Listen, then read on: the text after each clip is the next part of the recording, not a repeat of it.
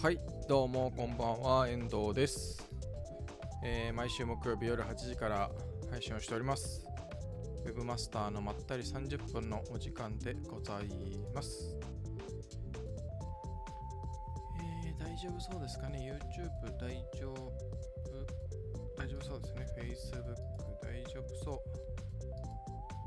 Twitter も大丈夫そうですね。あ、千田さん、こんばんは。今日もありがとうございます。よろしくお願いします。えーこの配信はですね、Webmaster の手帳の YouTube チャンネル、Facebook ページ、Twitter、それから LinkedIn、えーこの4つで同時配信をしております。でそれぞれ、えー配信が終わった後は動画が残ります。あとは音声のみ、ポッドキャスト配信をしております。えー Google Podcast、Spotify、Apple Podcast、Amazon Podcast などなどで配信をしておりますので、気になる方は Webmaster のまったり30分で検索をしていただけたらと思います。朝木さんどうもこんばんは。ありがとうございます。さて、さて、えー今日の話題なんですけれども、3つあります。えー Google が食べログを超えたっていう話と、えーまあ、食べログ関連で、まあ、これちょっと前の話ですけど、食べログ訴訟で、えー思うことということと、3つ目が、あググればわかるの怖さという、まあ、この3つでお話をしたいなというふうに思っております。はい。で、まあ、1つ目はですね、あのーまあ、Google、これは、えーちょっと URL をコメントにますね。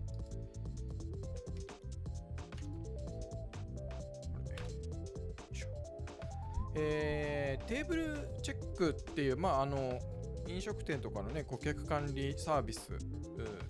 の会社が行った調査ということで意識調査ということで全国の20代から60代の男女1100名、えーに聞いたと調査対象、まあ、あと飲食店で飲食店勤務の男女550名っていうのもありますけれども、えー 聞いたということです。で基本的にはそのユーザーの方ですね、えーで聞いたところその、まあ、グルメサイトは信用しないという層が増えていて利用率で多かったのが Google が初めてトップになりましたということのようです。で、えー具体的には、えークエスチョンとしては飲食店を検索する際よく利用する手段を全てお選びお選びくださいっていうので Google が86.1%と。でグルメサイトが61.3%で知人友人に聞くが 31.1%SNS が14.5%えーグルメ情報メディアが14.1%っていう風になってるということです。なんかまあ、2020年の時点でもうすでにグルメサイトが78.9%で Google が78.5%なので、まあ、ほぼ同じって感じですけど、それがまあ圧倒的に Google が増えたということのようでございます。まあどうなんですかね、まあ、僕はまあそんなにね、あの外食をするっていうことがもう本当に減ったのでまああんまりないんですけどでもやっぱりなんか今いる場所の近くでこれ食べたいななんていう時はやっぱりあれですね Google で調べるんですよね Google マップで。検索することがほとんどで。で最近この間あのーもう数年ぶりにあのーまあ、ちょっとある飲食店に行くそこの予約を取るんで食べログをのアプリを、えーインストールしてでもう数ほんと数年もしかしたら10年以上使ってないかもしれないぐらいのでログインをしてそしたらなんか全然使ってない Twitter のもうほんと相当昔に作っただけのアカウントを見つけ 多分それでその時はログインしたんでしょうね食べログに。っていうのであのとんでもなくもうもう記憶にないぐらいいつ最後に食べログを使ったのか記憶にないぐらい久しぶりに使ったんですけどまあ、やっぱ僕は Google が Google マップですね、うん、でスマホで位置情報をオンにしてるのでそれで近くのなんかねこう飲食店とかこう食べたいものとかで、ね、検索して近くにあるお店で見てあとレレビュー見てみたいな。で検索結果のなんかそういう、まあ、食べログとかのねサイトのでメニューを見るとかあとまあウェブサイトがあればウェブサイト直接見ちゃいますし。だから僕は結構 Google を利用することがほぼなんですけど。まだ僕はそうなんですよね。食べログだけに限らず他の何て言うんですかねそういうアプリグルメサイトというか飲食店を紹介するようなサイトって基本的に使わないんですよね。だからよくねあのタペログとかなんか皆さん使ってらっしゃるみたいですけどただ全然使わないんですよね。そういうので言うと他のも別に飲食店限らずでなんか例えばマッサージ整体とかそういうの針治療とかもそうですしそういうのでもあるじゃないですかそういうねサービスが。でもそういうの全然使わないんですよね。そういうの見に見ていかないっていうかもう自分で参考にもしないし。うん。まだ Google のレビューぐらいかな。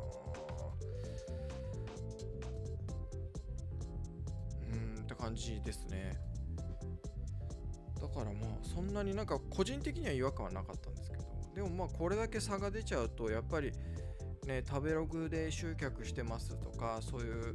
グルメサイトで集客してますっていうような飲食店はまあ影響が出ちゃうんだろうなっていう感じはしますよね。それだけその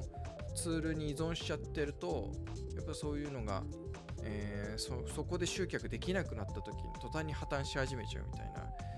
途端にね、お客さん集められなくなっちゃうみたいなことになると思うんで、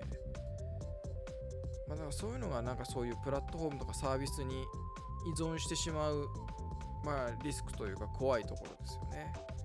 まあ、ネットショップだったらね、例えばアマゾンとかもそうですし、楽天とかね、そういうのでやっちゃってると、まあ、そこで、あのー、そのサービスに対しての信用がなくなっちゃったりとか、そのサービスを使う人が減っちゃったり、いなくなっちゃったりしたときに、途端にあのね、えー、経営が傾くみたいなことが起こっちゃうみたいなね。っていうのはまあ怖いところだなと思うんですけど、だからまあ、今後もしかしたらね、それこそ MEO みたいな Google マップ対策みたいなね、えー、そういうのがまたより一層加速加速するっていうか、うーん、こう、再燃するのかなみたいな、まあ、僕はね雑談で何回も話をしてますけどそれは別にいや特別なこと何もすることないよなって僕は思っちゃってるんですけどねな、な、何をそんな特別な。で、なんかね、そういうさ、まあ、過去にもね、雑談で何回も言ってますけど、そういう会社のひどい悪質な、悪質だなっていうか、本当悪徳だなっていうような会社もいますし、ね、口コミ作りますとかそなんでそういうことをしちゃうんだろうなっていうのはつくづく思うんですよね。そういうことやって、まあ、そそれって結局一時じゃないですか。でそれをやっちゃった結果その信用をなくしちゃってそのサービスだって例えばね Google のそういうサービスへの今でいう食べログですよね食べログのそういうレビューは桜が多いみたいなのとか、ね、なんかそういうので信用なくしちゃってそのサービスが使われなくなっちゃうみたい。ななんでそういう悪循環に陥ることをやるんだろうなっていう。本当に本当になんか目先の利益しか見えてない人たちがそういうこうことをしちゃうんだよなっていうのは思うんですけど。まあでは常々僕はそういう会社には気をつけてくださいねと。Google、まあ、今変わりましたよね。なんか名前忘れちゃったけど、Google マイビジネスから変わりましたけど、Google プロフィールか。変わりましたけど、そういうのも、これなんか別に、いや、普通に投稿したり、あとなんか営業時間とか写真とか商品登録するとか、なんか普通のことをやって、あとはちゃんとサービスを提供して、商品がね、え売ってちゃんとそういう会社としてやるべきことをちゃんとやってればそれが一番だと思うんですけどね。なんかそれを無理にいいレビューをたくさんつけますってそもそも普通にやってていいレビューがつかないっていうことに問題点があるわけでだと僕は思っちゃうんですよね。だからそれをなんか無理やりいいレビュー口コミを作りますってなんか根本的にずれてるよなって僕は思っだからこのクライアントのところでは普通普通の当たり前なことしかしてないっていうかその機能をもうその Google があるわけですよね。各機能が。Yahoo だったり Yahoo プレイスにもそれぞれ投稿があってなんかこういろいろねあるわけですよ。商品店舗の写真だとかね。いろんなのがあるわけ。それを普通に使うだけだと思うんですけど。うん。でもちろんねそのお客さん商品買ってくれた人とかによかったらレビューをお願いしますっていう。でその時になんか高いレビューをいい評価をつけてくれとかそういうんじゃなくてもう素直に皆さんが感じたことをそのままレビューとして書いていただけたらっていう風に言わないとその誘導は良くないと思うんですね、まあ、書いてくださいねっていうお願いはしてもいい評価をつけてくれっていうような誘導をするっていうのは僕はナンセンスというか、まあ、センスがないなって僕は思ってるんで。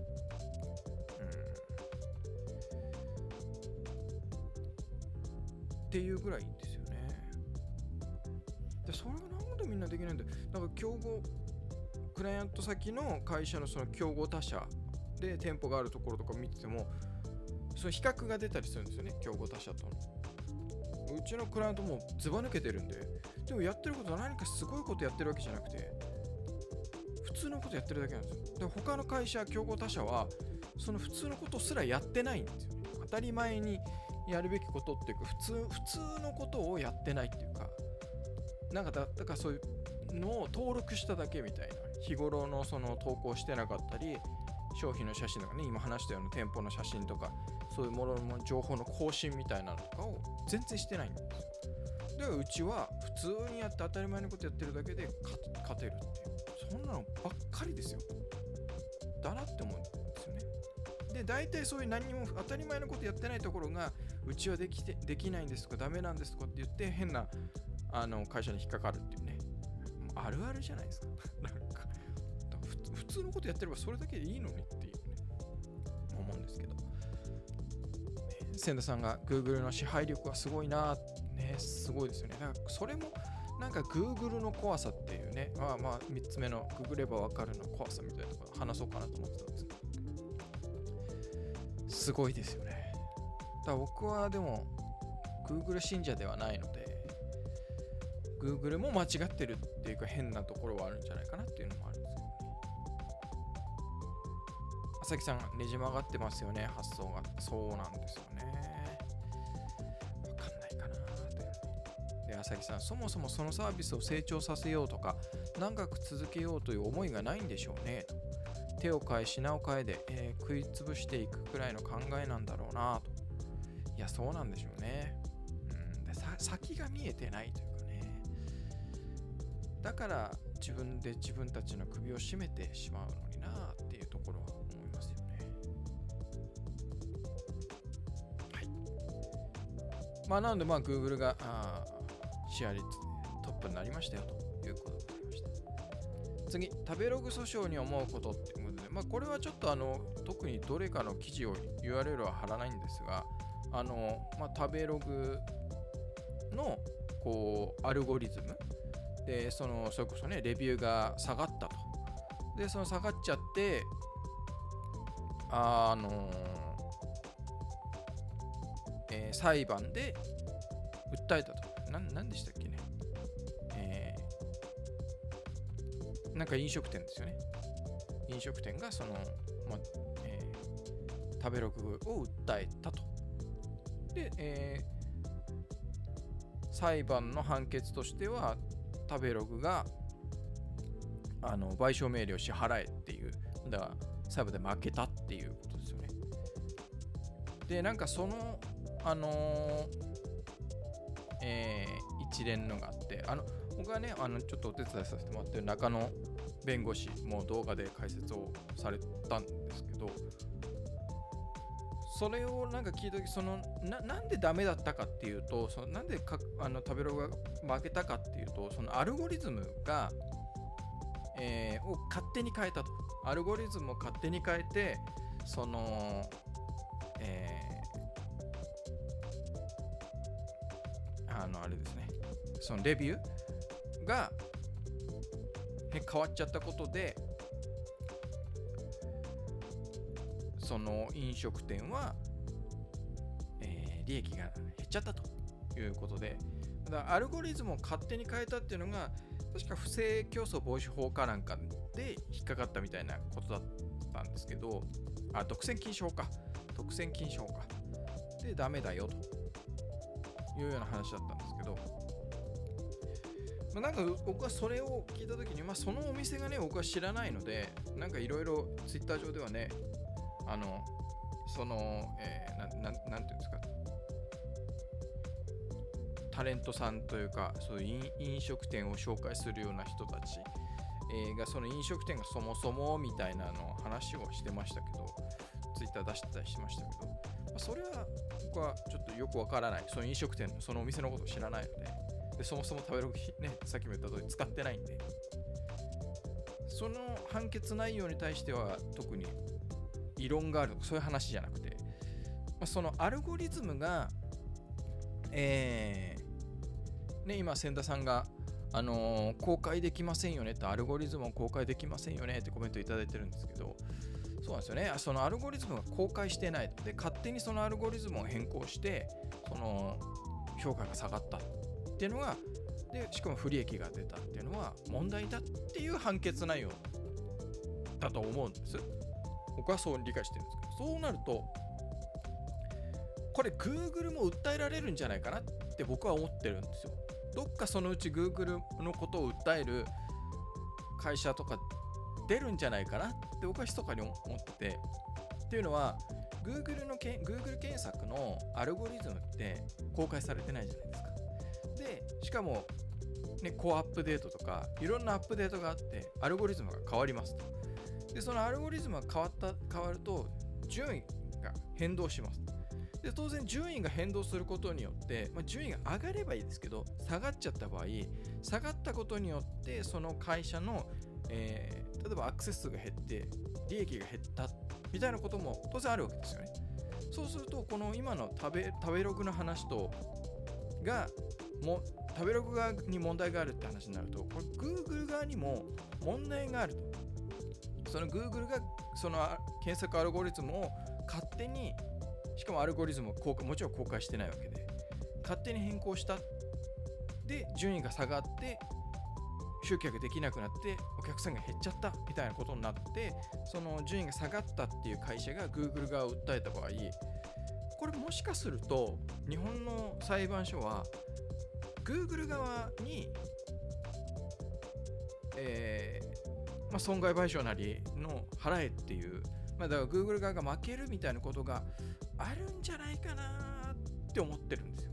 で特にその Google みたいなもうね先ほどねあのー千田さんがおっしゃったような Google っていうそのすごく強い会社権力的にもう強い会社影響力の強い会社っていうのがそれをやってしまうとあの多分独占禁止法独禁法に引っかかるみたいな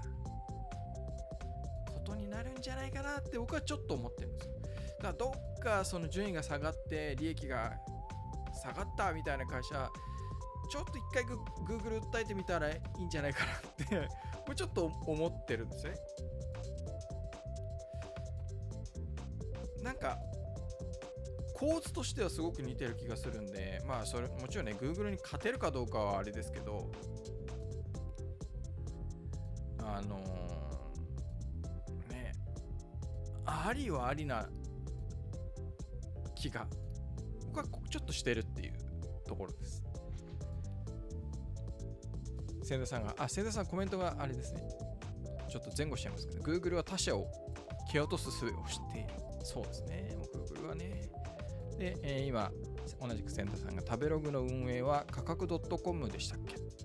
えー、食べログの弁護団が微力な気がします。多分合ってると思います。ちょっと字が小さくて僕ごめんなさい読めなかったんですけど。まあ、そのね、あの弁護士さんのとか弁護団のね、その力量みたいなのも、まあまああるとは思うんですけど、まあだからね、相手が Google ってなると。で、えっ、ー、と、なんか Google、またそれはあれなんですけど、確か、あそれも中野さんの動画である、あ、これから上がるかな。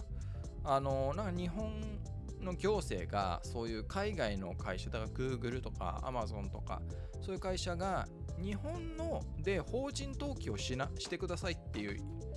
要請をしてで、えっ、ー、と Google とかは確か日本法人で登記をしたしたかするしたんだったと思うんですよね。でそうするとなんかこれは僕はあの中野弁護士にの動画で学んだんですけどあの日本に法人がないとその例えば米国とかだとそういう会社を訴えるのってすごく大変らしいんですよ。手続きに時間がかかったりお金がかかったり。でも日本で法人登記されるとその裁判で訴えるのが簡単になると。そのいろいろ、えー、なんか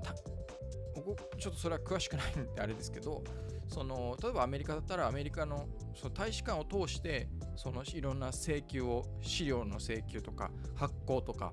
えー、そういうのをやんなきゃいけなくてみたいなことらしいんですけど、まあ、日本法人が登記されていればその日本法人に対して、えー、その裁判の手続きっていうのはすごく簡単にできるその海外にある法人に比べてですね。海外に法人があって日本法人がないような場合日本支社みたいなのがあってもなんとかジャパンみたいなのがあってもその法人 日本での法人登記がされてないような場合。だと、えーすごく手間が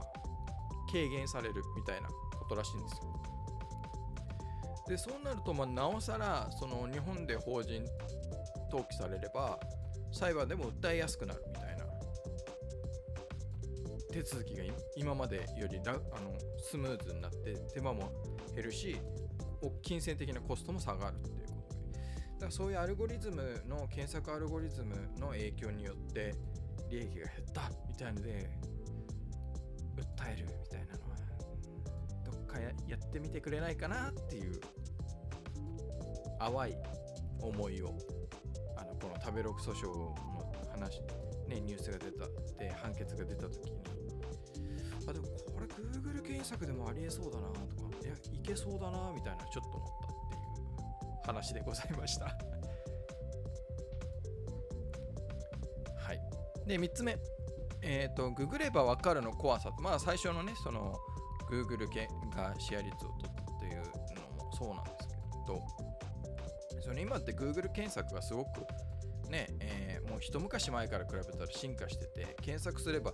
えー、計算もできるし、翻訳もできるし、ね、飛行機のチケットホ、ホテルの予約もできるしみたいな、いろんなのが、もう Google が本当に答えを多種多様な、あのー、て言うんですかね、テーマというか、あもので、こう、答えを見つけられるようになって、まあ、それは僕は、あの、普遍的な答えであれば、例えば 1+1 は2みたいな、あの、普遍的な答えであれば、それはいいと思うんですよ。で、あと、そうね、今言った予約とか、店舗のそういう情報とかそういうのはいいと思うんですけどただその普遍的ではない答えで、えー、人によって解釈が違うとかあね今コロナがまだありますけど日本ではね やってますけどそのそういうそのワクチン云々とかですねそういう話その意見が分かれる話とかそういうのもその Google がこれが答えですって正解ですって出しちゃうのでこれちょっと危険だなっていうかちょっと怖いなって思ってるんですよね。だからそれが本当に正解なのかっていうでそれを誰が正解って定義するんだろうみたいなとなんかもう Google が言ってるからこれが正しくて Google が言ってない答えは全て間違いだみたいになっちゃうとそれってすごく怖いよなっていうのは僕は思うところなんです。だから Google にとっての正しいっていう正義が全て、えー、万人にとっての正義とは限らないじゃないですか。ね。で Google がもしくは偏ってたりとか何か本当に公平でなくなったとか、まあ、今が公平かどうかすらわからないですけどそれはなんかちょっと怖いよなっていうのが思うとだから今なんか日本でいうテレビが言ってたからみたいなのがそのうちなんか Google がこうこれを表示してるからみたいなのになってくるとねちょっと怖いじゃないですかみたいなのは僕はちょっと感じてるところなんですよねであとやっぱりなんかその検索ググって、えー、出た答えがもう答えなんだって思っちゃうっていうのも怖いなと思う。んかまあ僕は基本的にはもう本当若い頃 あの学生の時とか20代とかはもう自分の目で見て自分で感じて自分でこう五感を使って感じて五感で確かめたことしか信じないっていう、まあ、今も基本的にはそうなんですけど五感で自分自身で確かめたことしか信じないみたいなのが結構協力的にあった。なんで、例えば、まあ、Google で検索したとしても、そこに出てきたものが、絶対にそれが正しいとか、それ100%信用することって僕はないんですね。で、それ100%信用し始めちゃうと、なんか危ないなって僕は思ってて、その、それで解決したって思っちゃってると、もっと本当は調べなきゃいけないとか、もっと本当は確かめなきゃいけないと思うんですよ。そこの手間はあんまり省いちゃいけないんじゃないかなって僕は思っててその、えー、答えの確認？それが本当に正しいのか、えー、他に回答はないのか他に答えはないのかみたいな他の答えっていうねそういうのがないのかみたいな確認みたいなのはしないといけないんじゃないかなと僕は思ってるんですけどでそれがその Google で何でもかんでも答えが見つかるでその Google で出てるもの見つかった答えが全てだでもう他のものをその答えを確認するって本当にそれが答えなのかっていうの確認をしなくなっちゃうと結構危険というか怖いなっていうのは思うところなんですよね。瀬田さん、Google 一強体制を強引に変えないと全て支配されてしまいます。その危険性本当にあると思うんですよね。うん。だからなんか他の、ね、検索アルゴリズムが出ていいと思うし、Google とはまた違う検索結果を出すものがあっていいと思うんですけど、どうしてもこう一極集中というか、なんかこう一極化しちゃうと、うん、なんかちょっとここは怖いなっていうね。だももちろんそれでいいところもあるんですよ。そのさっき言ったようなもう普遍的な答えであれば、ね、1たす1は2みたいな分かりやすく言うとですね、うん、そうそういうのとかであれば別にいいんですけどそれがこう主義主張とか意見とか解釈とか定義とか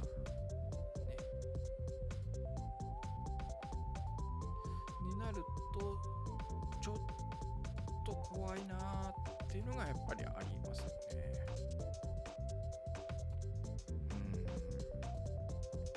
うん。だその検索結果に出てるに表示されてるウェブサイトの情報が正しいのか本当に正しいのかみたいなのもうん気をつけなきゃいけないなとだからやっぱり自分で意識的にその他のもの他の情報を探すとかそういうことをしていかないとただこう Google でパワッと検索して、まあ、変な話ね。変な話例えば、えー、プリンターの使い方が分かんなくなってそのプリンターのメーカーの型番とかで調べて出てきた使い方みたいなのは別にいいと思うんですよ。その操作方法は変なし不変じゃないですか。そういうのは別にいいと思うんですそうじゃないところでこうそのパッと検索した時にパッと出てきたのがもう全ての全てにおける絶対解みたいになる。正解みたいになっちゃうと。だってねだ大学の研究とかだってえー、A っていう同じ研究分野のテーマでも A っていう人がいれば B っていう人もいるし C っていう人もいるしみたいなね。ことなわけじゃない絶対こう賛否賛否っていうとは違いますけど絶対反対の主張をしている研究もあるわけで、う。ん、だからまあよあれですよね。よく言う。数字は嘘をつかないが嘘をつく人間は数字を使うみたいなのって結局自分たちが言いたい主張の研究を結果って探せば見つかっちゃうんですよ。同じのでも、えー、A って言いたい人と B って言いたい人それぞれ同じけあのテーマだとしても研究結果が見つかるんで。そうなるとねみたいなね。そうですね。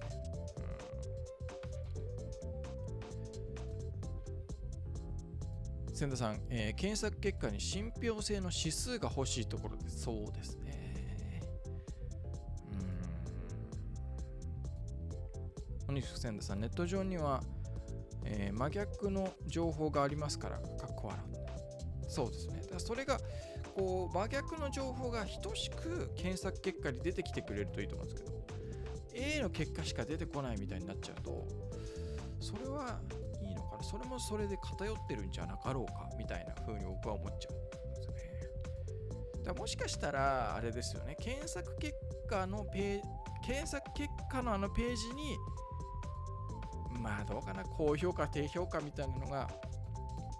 うん、あってもいいのかもしれないですけど、でもそれはね、まあ、まあ前の話、前にも話した通り、その、高評価、低評価を押す理由が統一できないので、ね、例えばね、3番目に表示されてる会社が2番目の会社のページにとにかく自分たちの順位上げたいから低評価をしまくるみたいなこともあり得るし単純にその会社が好きじゃないから、情報が正しいか間違ってるかはどうでもよくて、会社が好きじゃないから低評価とかね。逆に言えば、会社がその会社が好きだから高評価して、でその情報が正しいかどうかは別にみたいな。うん。だからその高評価、低評価安易にその使うっていうのは、まあどうかな、違うかなっていう気もしますけど、何かしらね、そういう、こう、客観的な指標というか、欲しいですよね。ね、だからなんかこ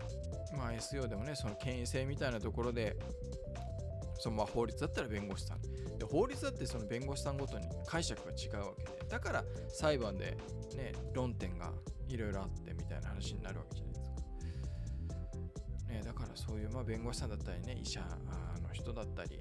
えー、ね、税理士さんだったりそういう定の、まあ、資格を持ってる人たちが、えー、監修しているページがね、えー、関わって、えー、ページが上表示するみたいなこともありますけど、で、その監修している人の公平性というかね、監修している人の信憑性みたいなね、まあ、これ難しいというか、それもやり始めるとキリがないような気もしますけど、なんかそういうのも、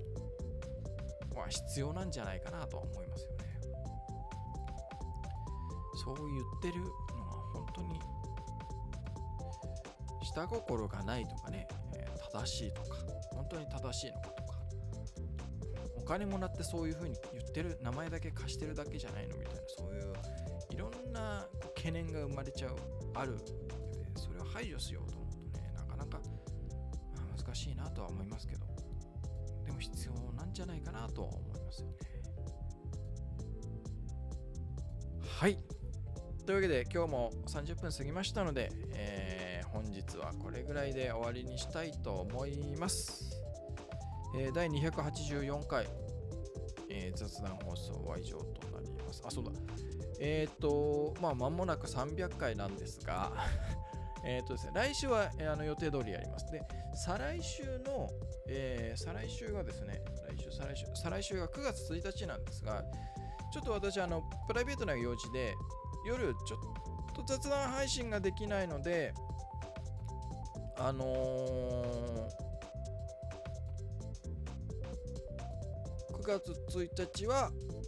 一旦お休みをさせていただこうかとま。あ、あの事前にね、録画をしてそれを公開、あのプレミアム公開とかしてもいいかなと思ったんですけど、まあ、そんな、そ、それいいかと思って、まあ、9月1日はちょっと一回お休みということでございます。あれ、えー YouTube でもコメント表示されません。あれ、でも今、今はコメント表示されてますね。YouTube でもってことはほ他 Facebook とかですかね。コメントされたのかな。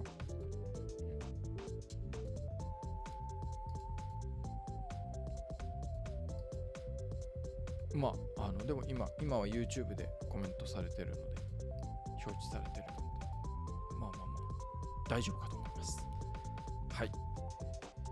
というわけで本日も最後までご視聴いただきありがとうございました。それではまた来週。